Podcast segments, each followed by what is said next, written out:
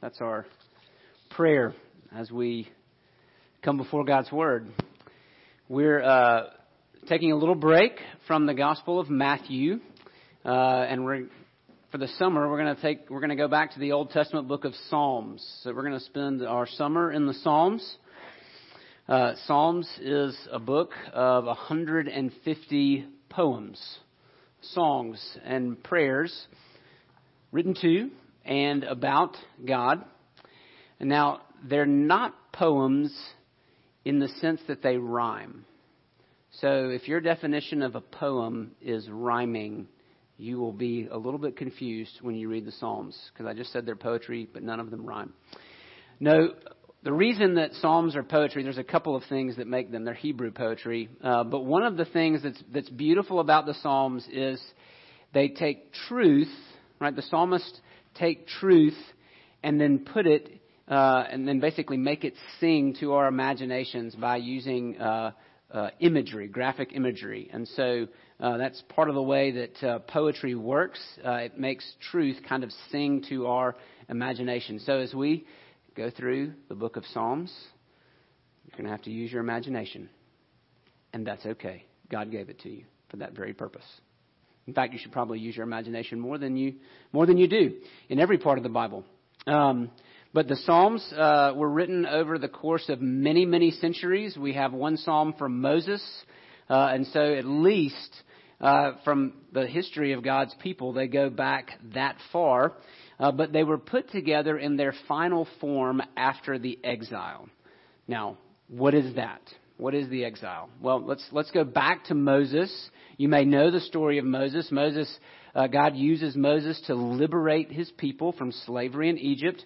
Uh, he brings them to Mount Sinai where he gives them the law, and then he carries them through 40 years uh, to the promised land. And the reason it takes 40 years is because the stubborn rebellion and unbelief of the people. Uh, and God reminds them over and over again during that time of how He has blessed them of how He has rescued them, of how He has carried them because of His grace, because of His promises to them. And as they're about to go into the promised land, as they're about to take possession of it, Moses reminds them again of God's history with them. And God says through Moses, basically, as long as you remain faithful to me, you will remain in the land. But when you rebel, I will eventually, here are, the, here are the, the judgments I will bring against you. And the final judgment will be that you will be removed from the land. Well, if you know the story of the Old Testament, it doesn't take very long. In fact, they've been rebelling almost from the moment they were set free from Egypt's slavery, uh, and God continues to bear with them. Uh, but as soon as they get into the promised land, uh, they begin to rebel. And that's kind of the story, the cycle of the Old Testament. Uh, God delivers his people, his people rebel, he allows them to be uh, under the oppression of evil rulers, then he delivers them again. And then they rebel.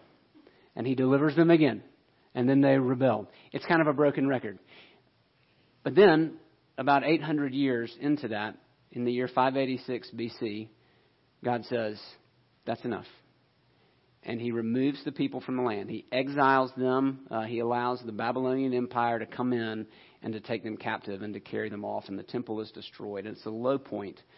Um, but God is a God who keeps His word, and so He allows the people to be exiled, uh, and then He allows them to return after 70 years in exile. So I want you to, I want to put those two things in front of you, those two timelines, really quickly. Um, if you if you hear, man, God kicked him out of the land he gave him? That doesn't seem very nice. 800 years of patience. Our country has not existed for that long. Right? 800 years of God shows his patience and forbearance with his people. He kicks them out of the land. And how long are they in exile? 70. Right? We have people in the room who are over 70 years old. So, which one of those is longer? God's grace or God's judgment? Right?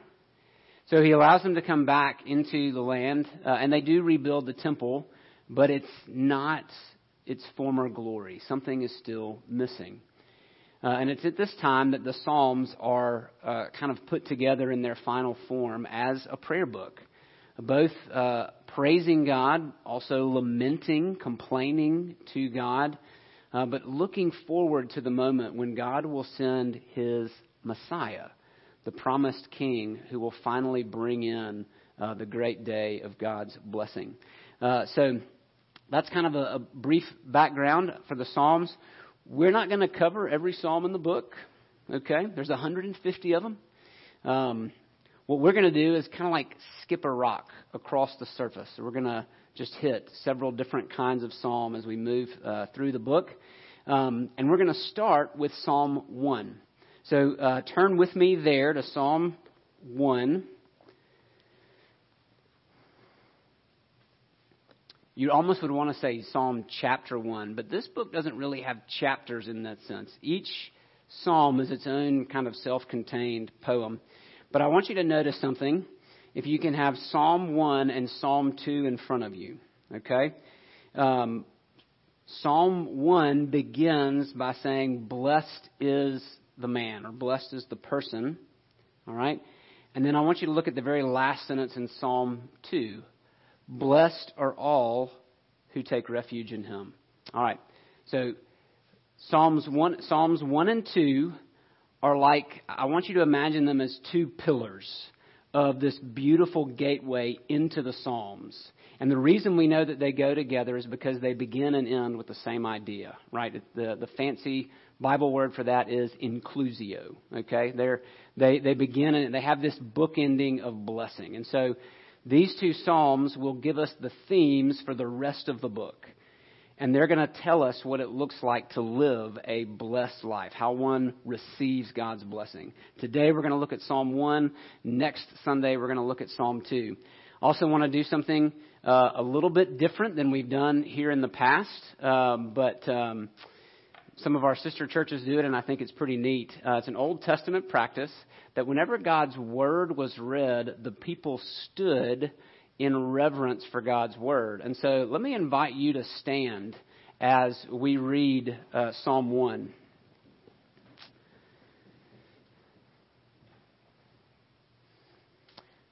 Blessed is the man who walks not in the counsel of the wicked, nor stands in the way of sinners nor sits in the seat of scoffers. But his delight is in the law of the Lord, and on his law he meditates day and night. He's like a tree planted by streams of water that yields its fruit in its season, and its leaf does not wither. In all that he does, he prospers. But the wicked are not so. They are like chaff that the wind drives away. Therefore, the wicked will not stand in the judgment, nor sinners in the congregation of the righteous. For the Lord knows the way of the righteous, but the way of the wicked will perish. As far the reading of God's word, all flesh is like grass, and all its glory is like the flower of grass. The grass withers, and the flowers fade, but the word of our God stands forever. Amen. You may be seated. Let me pray. Lord, as we come to your word, we pray that you would bring your blessing. May we be the people who meditate on it and are like healthy trees planted by streams of water that yield fruit. Lord, would you bear fruit in us even uh, as we look at this psalm together? We pray it in Jesus' name. Amen. Uh, somewhere in your educational career, you probably have or will read Robert Frost's poem, The Road Less Traveled. Raise your hand if you've ever read or heard that poem, Robert Frost, The Road Less Traveled, right? Two roads diverged in a yellow wood. I'm not going to, I can't recite the whole thing from memory, but it would be cool if I could. Um, so Frost, right, tells of coming to a fork in the road, a decision point. Uh, and he looks down both paths, and they both look roughly the same. Uh, one seems like fewer people have been on it, and he can't really tell where they end. Uh, and so he chooses the road, as he says, the road less traveled by. And that has made all the difference. Well, here we have another poet. And he also tells us about a fork in the road. But these two roads don't look the same. They also don't end in the same place. And he tells us exactly where they end. Um, in fact, he tells us only one road leads to happiness, the other does not. And so, here at the very beginning of the Psalms, we're faced with a choice, a very stark choice that every single person, every man, woman, boy, and girl must make. And only one of those will turn out well. And so, here's the question What makes you happy? I mentioned that word at the very beginning, and I, and I mean it in a deeper sense than just, you know, ice cream makes me happy. Though ice cream may give you that sense that all is well with the world. It certainly has that power, especially if it's good ice cream, right? Good coffee. Uh, what is it that makes you happy? I don't know if you realize this, but that's actually what every single person in this room is in the business of pursuing. Every single one of us in every decision we make every single day is pursuing happiness. That's what we're doing. That's why you do what you do. You're trying to be happy. And some of us are succeeding and some of us are not. And most of us are a little bit of both. But here's what the psalmist is doing. He he looks we, right we look out over our lives and all of these decisions and choices and things and all of that the psalmist does is he kind of pulls us over and he gives us a set of glasses and, and he puts them over our eyes, right? I don't know if you remember these. These were these were big when I was in high school, but like it was like these these pictures that were all shapes and swirls and dots and like you were supposed to be able to look at it a certain way and you could see the hidden picture. I could never see the hidden picture. Okay? But I want you to imagine, right, that you have this this picture of swirl and swirls and dots before you. And what the psalmist does is he pulls you aside and he, he puts these special glasses on you. And when those glasses on, it reveals everything. Right? He's showing us what it is that makes that will really make us happy. Right? He's giving us the glasses to reveal the true picture. Right? For all of the decisions that you make in every single day, there are really only two. There is the way of blessing, and there is the way of not. And so he's going to break it down like this. First, he, he gives us, he tells us about two ways to live. And then he gives us two ways to finish. I really wanted to say two ways to die, but that actually wouldn't be true because one of these paths does not lead to death. Uh, and so finish was the better word than I could come up with. So, two ways to live and two ways to finish. And all of it, it, here's, here's the main idea happiness is found in meditating on God's Word. True happiness, true satisfaction is found in meditating on God's Word. He begins by telling us how not to do things, how not to go. Look at verse 1. Happy is the man, happy is the person who walks not in the counsel of the wicked, nor stands in the way of sinners, nor sits in the seat of scoffers. Right? He gives us three parallel descriptions of how not to be happy. And they all describe your way of life, right? Uh, walking, standing, and sitting. Now, some see a progression in that, right? First, you begin by walking with the wicked, then you stand, and then finally you finish by sitting. Um, that doesn't that that might might be the case. It doesn't necessarily have to be. Uh, Derek Kidner, who's a, a commentator, describes this as thinking, behaving, and belonging. But the point is that the this is how not to receive God's blessing, right? And it is to be all taken up in the wicked. Who are the wicked? They're also described as the sinners and the scoffers. These are the people who reject God. These are the people who reject God's truth. These are the people who are going in the opposite direction, away from God. And so, to my young friends, who you spend your time with matters. We can see here, right? Blessed are those who do not spend their time among the wicked, among the sinners, among uh, the scoffers.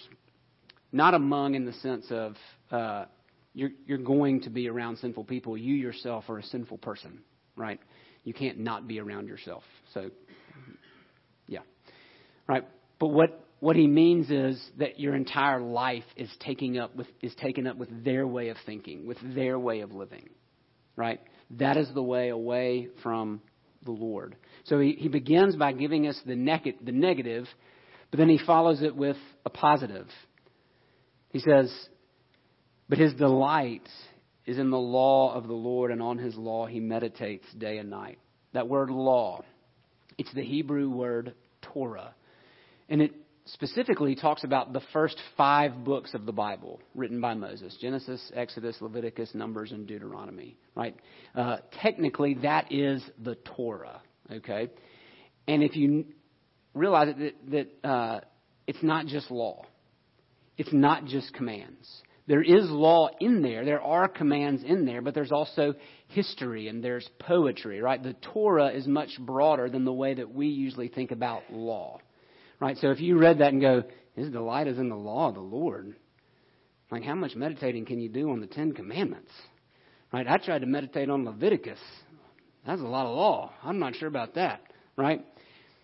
That word Torah is more than law the way that we normally think about it, which is why your translation may say instruction. Okay? Um, you can even use it more broadly, and we see this in Psalm 119 where it talks about God's word as a whole. And so you could even read this as his delight is in the word of the Lord. And on his word he meditates day and night. So we're not talking narrowly just about the law, but about God's word uh, in total. And all of it is meant uh, for our instruction, right? Uh, how does the word instruct us? And this is where uh, the Westminster Shorter Catechism is helpful. Question number three says, What does the Bible principally teach? What is the Bible first and foremost about? And here's the answer The Scriptures principally teach what man is to believe about God and what duty God requires of man. And so when we come to God's Word, it tells us about God. And it tells us about ourselves. And it tells us how in the world to live before Him as our Creator and our King. That's what we have in God's Word. And so we want to meditate on it. Now, when I say the word meditate, what do you think of? Like cross legs, home, something like that. Like empty, empty your mind of all thought. That's not how the Bible means meditate. The word, the Hebrew word, means to mutter, right? It's kind of like a low speaking. Uh, and so, what's in view here, and you'll see this actually if you go to the Wailing Wall in Jerusalem, uh, Orthodox Jews sit and pray at the Wailing Wall, and you'll see them, their mouths are moving as they rock back and forth. They're muttering. Um, Eugene Peterson uh, talks about this verb, and he describes uh, in his in his book, "Eat This Book." Uh, it's like a dog chewing on a bone, right? You gnaw on it for a little bit, and maybe you go set it aside, and then you go back and you get it and you gnaw on it some more. That's what we're talking about with meditating on God's Word. And why does he meditate on it? Because he delights in it. That's really where we want to go. For this person, her joy is found in meditating on God's Word. She enjoys it, right? And so it's, it's more than a discipline, it's more than a duty. It certainly is that, but it is a delight. And so you may say, delight is not the first word that comes to mind when I think of reading the Bible. Confusing is the first word that comes, or I know some people would say boring is the first word that comes to mind when I think of, uh, of reading the Bible. uh, which, by the way, I'll just give you a plug uh, for our, our new summer Sunday school class. We're working on reading the Bible together. Um, and so, um, and in the fall, hopefully, we'll be offering our biblical foundations class. So, if understanding the Bible is part of the barrier to enjoying it, we want to lower or remove as many of those barriers as possible. So, that's just my my plug for that. But this person finds delight in chewing on, in reading, in praying over God's Word. And let me just give you one very practical suggestion, and I think I mentioned this last week in our class. When you read the Bible, to meditate is to read it out loud. Because what happens when you read it out loud is not only are you reading it with your eyes, you're engaging your other senses. You're speaking with your mouth. And you're hearing it spoken with your ears right? So you've engaged three of your senses just in reading it. And you may have to read over it uh, more than once. That's okay. But when you read out loud, you engage your brain in a way that you would not have engaged it if you just read it silently. So that's what kind of what it looks like to meditate on God's Word. And then he, he brings that truth uh, to life for us by giving us two pictures. Um, the first he gives in verse 3 he says that this person, this blessed person who delights in the law of the Lord and meditates on it day and night, is like a tree planted by streams of water. And so, uh, easy enough, right? The, the tree is, has got deep roots. It's rooted in God's Word and it receives nourishment from the living water, right? And it's not, uh, it's not like a, a channel or a conduit for that water. That, that just like a tree takes nutrients in and turns them into fruit. So also this person rooted in God's word receives nourishment from it, but also then yields its fruit. Uh, so the tree takes the water, converts it into fruit. And something that I thought about as I went through this is fruit. This is, this is the beauty of God's creation. Fruit is both beautiful and good, is beautiful, good, and useful right? Think about it. Uh, fruit not only looks good on a tree, but it also tastes good, right? We enjoy eating it. And what is the purpose of every single fruit grown on every single tree? It's to reproduce more trees, right? So fruit is even useful. And so I just imagine the person, th- think about what this says about you as a person as you meditate on God's Word as you take it in and as it nourishes your soul. Right? The fruit that your life bears is beautiful. It's good. And it's useful to other people. Right? It reproduces spiritually in the lives of other people. Right? No, think about this. No tree exists for itself. I think that's right. I can ask my farmer friends later. No tree exists for itself. It exists to reproduce other trees. Right? We don't exist for ourselves. And as God bears fruit in our lives, it is for the benefit of others. Not only does it bring praise to Him, but it also benefits those around us. That's what happens as we root ourselves in God's Word. And then He says, right, yielding fruit in its season. Trees don't bear fruit in every season, do they? Sometimes the branches look bare, and they are bare. But the real work is happening underneath the surface. Right? As the, as the roots sink deeper, as the tree grows stronger in preparation for the next season of bearing fruit. And don't let this be a discouragement to you. Fruit starts out small. Right? Peaches and apples don't start fully grown. They begin as little buds and then they grow into flowers before they're fruit. So if you look at your life, you're like, man, I'm not seeing a whole lot of fruitfulness. It just may be that the fruit looks really small right now. But in season, it will grow and it will flourish. In all that he does, he prospers. That's the picture that God gives of the blessed person who meditates on his word. On the other hand, the description of the wicked is very, very short. Not so the wicked. He is like chaff. The wind drives away. What is chaff? Well, this when they would harvest, uh, they would let's say they would harvest grain. They would bring all that grain to a place called the threshing floor. And it was usually a place where they had a good breeze or wind going. And what would happen is they'd take something like a, a pitchfork, and they would all be heaped there on the threshing floor, and they would dig the pitchfork in, and they would throw the grain up in the air. And the the kernel, the seed, which you wanted to keep, it was heavier, so it would fall back down. And everything else, the junk you didn't want to keep, the chaff, it would blow away. Right? It was it was useless. It was dust. It just it blew off. That that's the description of the wicked.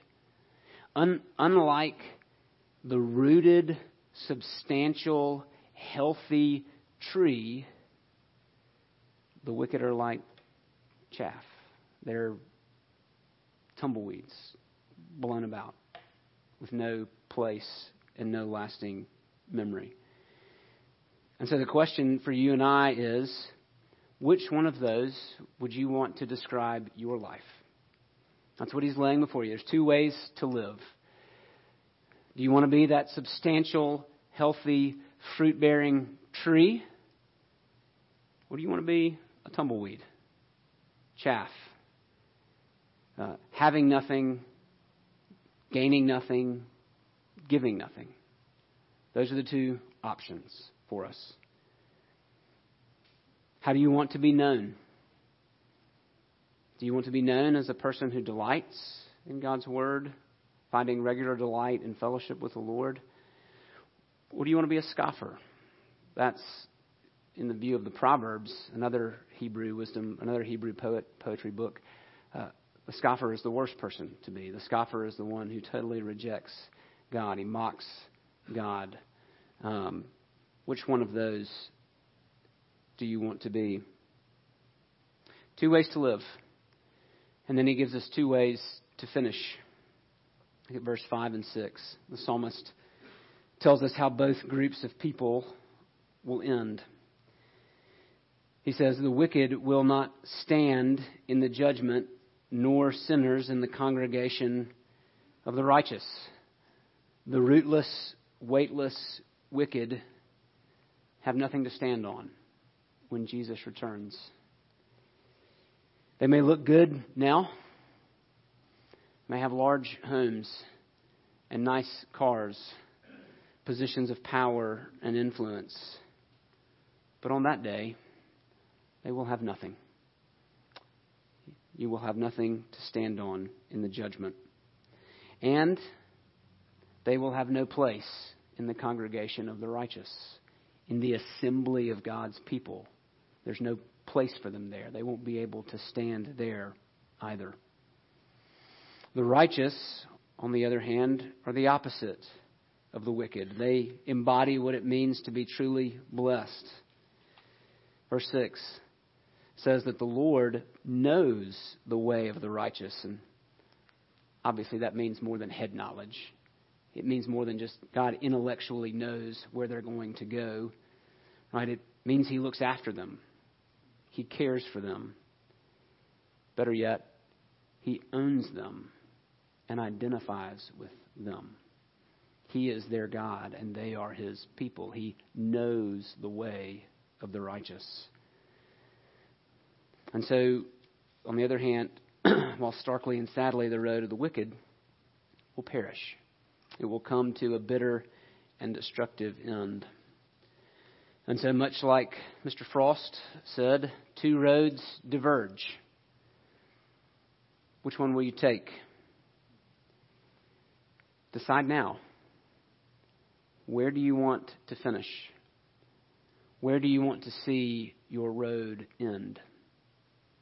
And then decide how you will live in the pleasant, in the present. Will you take the road that leads to blessing? Or will you take the road that leads away? Maybe a good question to a- answer uh, while when we close is this: Why does God's word bring blessing? Right? If, if true happiness comes from meditating on God's word, we don't really answer why. Why does that bring true happiness? And the answer is because the Word reveals the Lord Himself. The Word is what points us to God Himself. Even more specifically, what was, what was Jesus described in John 1? How was Jesus described? The Word. The Word points us to the Word. We cannot know how to have life with God apart from this Word. Uh, we sang it before the sermon. Those words from Jesus' mouth when uh, the crowds are beginning to leave. Jesus has spoken a hard thing, and the crowds are beginning to get disgusted, and they're leaving. They're, they're walking away from him in droves. And, and Jesus turns to his disciples, and he says, Will you go too? And Peter says these beautiful things, these beautiful words Lord, where else can we go? You have the words of eternal life. The reason God's word brings blessing is because only here do you find the words of eternal life. Have you found eternal life in Jesus, the Word, this morning? There is nowhere else to go. There is no other road to walk if you would experience true happiness. Let me pray.